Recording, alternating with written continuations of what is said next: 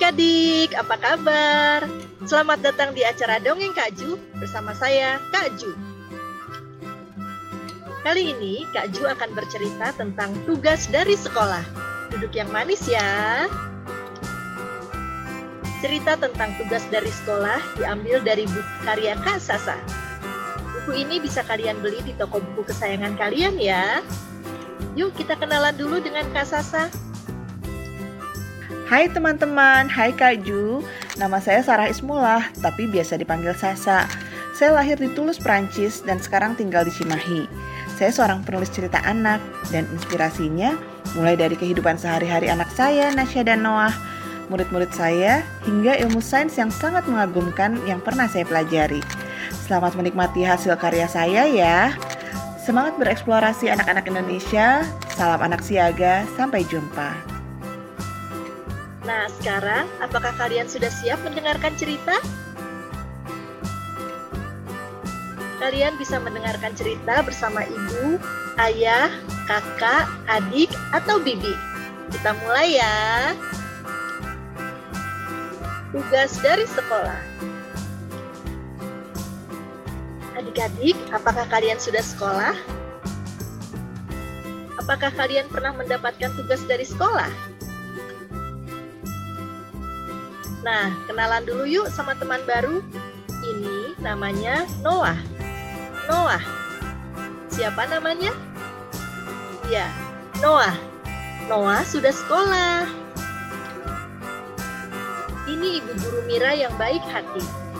Ibu Mira meminta anak-anak mengeluarkan tugas dari sekolah yang sudah diberikan kemarin.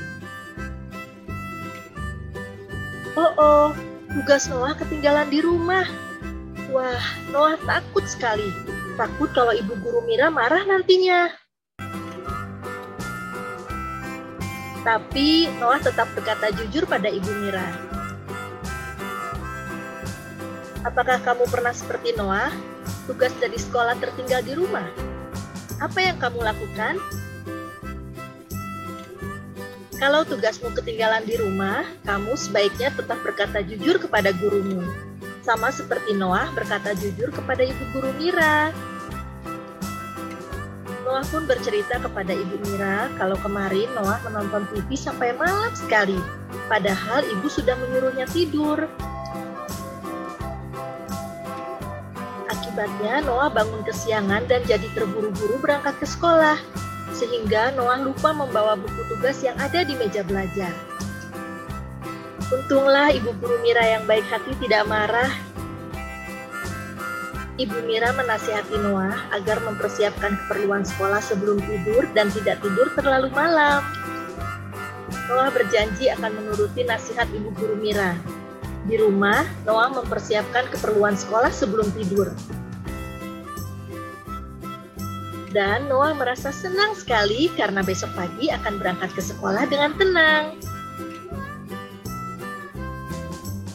Nah, adik-adik, demikian tadi cerita tentang tugas dari sekolah. Semoga kalian suka ya. Terima kasih sudah mendengarkan Dongeng Kak Ju. Kalian bisa menonton video Dongeng Kak Ju lainnya di YouTube Haiju. Sampai jumpa.